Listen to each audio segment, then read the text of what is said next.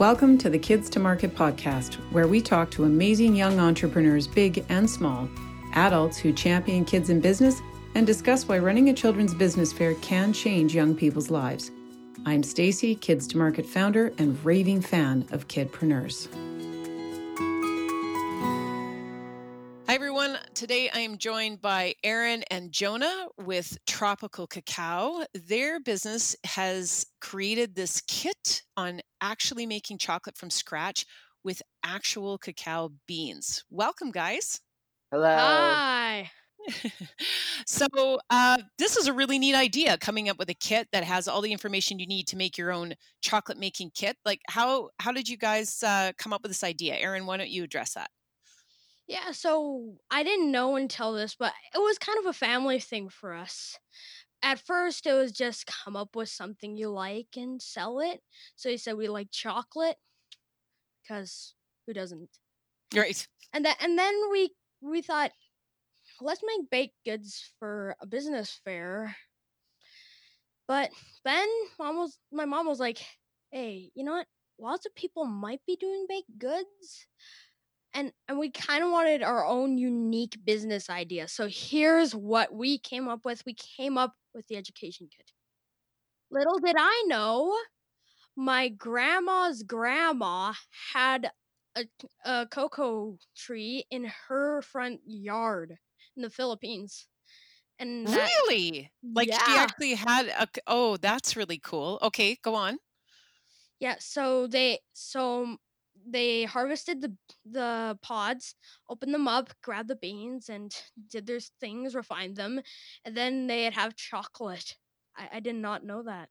Wow, and so you learned this as a result of coming up with this business idea. You learned some family heritage. Yeah!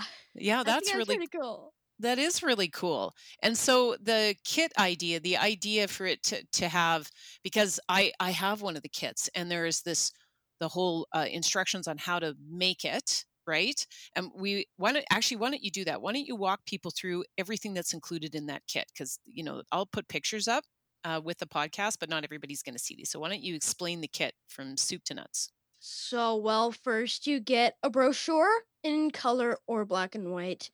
It has all of our inspiration, places we went to get instructions and make our own techniques. We also have memories and our story about how much we like chocolate. And then, yeah, that's kind of it. You've got activities in there too, right? Not in the brochure, but in the actual in the brochure, but in the kit. Like, there's like how to make an origami figure. You actually include origami paper in there, which you wouldn't think you'd get in a chocolate making kit. Yeah, but little do you know. There it is. Yeah. It's like a full curriculum. Like, when I opened it up, I was amazed at the volume of information that was inside there. And I honestly didn't know what I was going to get. So I was really surprised when, you know, I opened the kit and it actually has a real cacao pod. Like, not the beans, but the actual pod is in there with instructions on how to break it open, ferment it. It's almost like making yogurt. It looks like it has a very similar process to it. Yeah, yogurt. And then drying it out. Plus, you included already to be made cacao beans in order to actually make the powder and start your chocolate. Plus, all the recipes. Like, it's you sell this for how much, Aaron? $50 per kit. And it has it's the cacao pod. So when I show it to other people, they're like, oh my gosh, where can I get that? So there's the hook, the interesting part of your business, what made your business so appealing was to actually physically have a cacao pod. Everybody's really fascinated with the fact that that's included in the kit, whether they ferment the beans or not. They're just fascinated by the pod. Yeah. So that was absolutely amazing. So actually, Jonah, why don't you talk about the costs to starting this? Because, I mean, how are you getting these pods, and how much is this, like, your overhead costs for such an item? Our overhead cost is a lot. Shipment's about $300 per shipment, so that's why we charge about $50. Yeah, okay, but how many pods do you get in that shipment? So you're talking about the ordering of the pods. Yes, about 9 to 12. Oh, so it's not per pod. You just do a shipment and you get is by weight? Yes, it's definitely by weight. Okay. Oh, that's interesting. So then you're ordering them. So that's your first, and the rest, do you have any more costs? Yeah, because you've got the beans and the mason jar you include. Yes, what else? We actually had the mason jars ahead of time and the beans. Yeah. You had those beans already? Yes, we did. And okay. What was it again? The actual printing was free from the library. Okay, so use the library as your printing source. Ah, see, this is good information for young entrepreneurs. There's ways to find cheap or free sources for some of your costs. So the library is actually a good option for that. So if you had to, because you'd have to include the costs of those beans and the mason jars in order to determine the base cost of your product. Did you do that? Did you include the cost? Like mason jars aren't very expensive when you buy them in bulk. Yeah, well, we usually just let them borrow it because we had like 16 mason jars in our house. Oh, I see. So originally, because it was local, you supplied all the materials to make the chocolate, and then they would give those materials back, almost like a kit that comes with rental equipment. Yes, that was the general idea. That was okay, so those are the initial ideas. So what did your base cost come to? So when you come up with a $50 price point, each kit out of pocket cost you how much to make? It was $20-something, wasn't it? Yeah, because the pod, my mom calculated about $40 per pod, and then we got the actual origami paper, which we had at our house. We had the mason jars at our house. All the printing was free, so I'd say about base cost per kit, $45.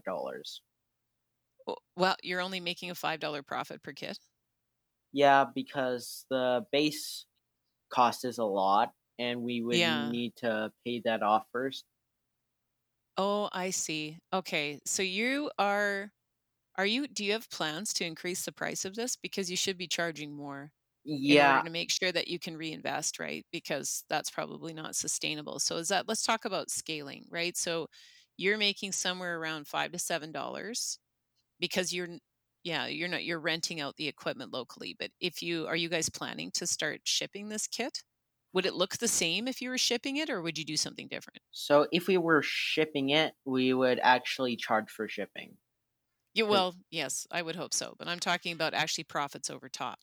Because right now, you're not making enough money in order to buy more cacao pods to make new kits, right? So you're going to need to at least double and then some your base costs, if not triple, in order to be able to reinvest and ship it out. To be honest, I don't think it's unreasonable to charge $75 for this kit. Like, I don't think it's unreasonable to send it because you've built a full curriculum, right? So, okay, so that's interesting. So you did this to see if whether or not, you're losing money essentially, or not making a big enough profit in order to test the idea. Yes. And did it fly? How are you doing? Like, are you selling them all? Yes, we are. We had a few friends say they wanted some, and we sold all of them besides two. Great. Okay, so now you've tested your idea, right? And you've made back enough money that it's covered the cost of what it cost you to buy the pods. So you're not losing any money. Yes. So I think we should, definitely increase the profit by like, what, $75, because that's the amount of work we put into it and the amount of profit we're making does not make sense. Mm-hmm. Yeah, well, because so there's two different models. So it's cost plus as opposed to value. So you need to shift from a cost plus to a value-based pricing model now, right? Yeah. So I know that you can hear it in what you're doing. So but the goal was to test it. Who knows if somebody would pay that much money for this? I'm telling you, the feedback I'm getting is people would definitely buy this. They didn't even question the cost. They actually thought it was too low. So you probably got the same feedback. Am I right? Yes, probably. So yeah. I'd have to argue with my mom about increasing prices. Oh, she's arguing increasing the price? Yes, because you say nobody will spend $75 for this. Oh, I think she's undervaluing it. Right. Yeah. The interesting thing is that the time to task too. So initially, for young entrepreneurs, it's basically covering the cost it does to develop the product or the service. before it is about the value of the product itself. But I think you've proven the value. So you could probably increase that definitely significantly, in my opinion, because the novelty of that pod is very appealing, you know? So I think you have a really great product here. And I love the fact that you guys were using it to differentiate yourself from the other people that were doing food-based businesses. Instead of, you know, you had samples because you guys did the class and then you did the entrepreneurs market, right? Yes. And it taught us that even if you fail the first time, you still have the rest of your life to try and try. Okay. Well, that's good. So let's talk about that. I'm going to give Aaron a chance here to talk. Like, you did the class, Aaron. What did you get out of it? I think we got some pretty good ideas from class. Yeah. Is it from other people or is it from testing out your business idea? What do you think was the greatest learning that came from starting your own business? Well, there are some lessons in it. Like, if you manage your money correctly, yeah, it'll all turn out. So money management was key. Yeah, it's really essential. Really essential. Okay, so that was... if you can't pay back your mom for buying all the cacao pods for you, you're kind of in trouble. You're in debt, and you're giving up your own pocket money. Yes. And making actually negative profits. Okay, good. I'm glad. That's probably one of the best things that we learned from starting a business is actually the value of money, what money is worth, and how to make sure that we stay above that debt margin. That's absolutely true. How about you, Jonah? What was your greatest learning? You can say the same thing as Aaron, but if you have something to add to that, let me know about starting your own business. That family definitely helps a lot. Yeah, family support, right? Yeah. It was really crucial that, you know, now you're suggesting your mom's holding you back. We got to talk to mom about increasing your price point. Yeah, yes. This is good. Did you guys have fun in the class? Did you like it? Yes, I definitely did. Yeah, it was good. How about listening to other people's business ideas? Quite interesting. Yeah. Definitely. Did you buy any other businesses from anybody else? Did you buy stuff? Yes, I did. I bought mostly from close friends. Oh, yeah. Did you buy it because they were friends, or did you buy it because they had a really cool product? Cool product, definitely. All right, on. How about you, Aaron? Did you buy anything at the fair? Yeah, I did buy from my friend Porter. Yeah, what's Porter selling? He's selling crazy critters. Crazy. Basically, he's sewn up a bunch of cool-looking small characters, and he's selling them for a price. And they were all upcycled, right? Like, they were all from recycled materials. Yeah, I called them ugly critters when I saw him. He said he should have changed his name to that. Those things were hideous. They were so hideous. They were cute. They were amazing. Yeah. I loved them, and they were soft, which was so interesting. Yeah, right? I also got some products from Reality. Oh, Reality. That's a good name. Yeah, that's my friend's Ethan. My friend Ethan ran the business. I got a cup. It was really good. It was good tea? Yeah. You got like six. Did you guys spend all your profits at the fair? No, I did not. I've spent actual pocket money on that. I spent a ton of money that my grandma gave me just for spending at the fair. Don't we love grandmas for that? Yes. You're so awesome. Okay, both of you. So, Aaron, let's start with you. Do you think that you would continue with this business? Let's say that you don't want to continue on with Tropical Cacao. Can you see what it takes to start a business now? Can you envision it? Can you see it from A to Z all the way to the end? Can you see it? Yeah, like, I'll take Cadbury for an example. They made their own chocolates. Yeah. They started as a family business, but they ended not family owned anymore, even though they still have family shares in the business. Oh. I don't see how this is going to go, but... I can see how this is going to go. Maybe after the podcast, I'll give you some suggestions, but it's good. You can see it, right? I think that probably one of the things I hear the most out of the entrepreneurs that go through the cycle of starting a business and selling it for money is that even if they don't go any further with it, what they've learned from the experience is they had no idea that they were capable of such a thing. Would you agree? I would certainly agree. I think that is very accurate. Right on. How about you, Jonah? What do you think? Like, do you think that this is unique learning, this experience? Yes, I definitely learned that. Even if it's just a class project or something like that, you can still continue forward with it after. Right. And do you learn, let's say you did like a science fair project, where you come up with a lemon battery. Would you learn the same things? Or do you think that learning from starting your own business where you actually are under the pressure to sell something, you learn different skills? Yes, I did definitely learn different skills than a science fair because you learn how to manage your money. Definitely. Okay, so this was your thing. Like you guys, the greatest learning that came out of this was money management. Definitely. Yeah? Before this, I had poor money management.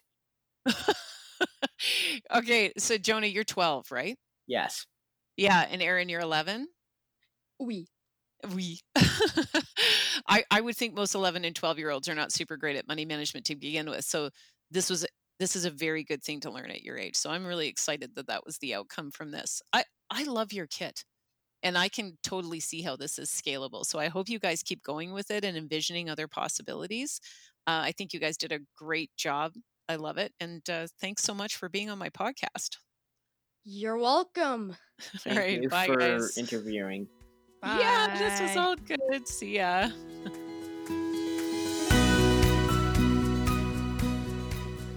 Thanks for listening. Tell me your thoughts about today's episode. Anything stand out? Come check out kidstomarket.com/the podcast for details of today's show. And if you know a young entrepreneur that should be on the Kids to Market podcast, send me an email.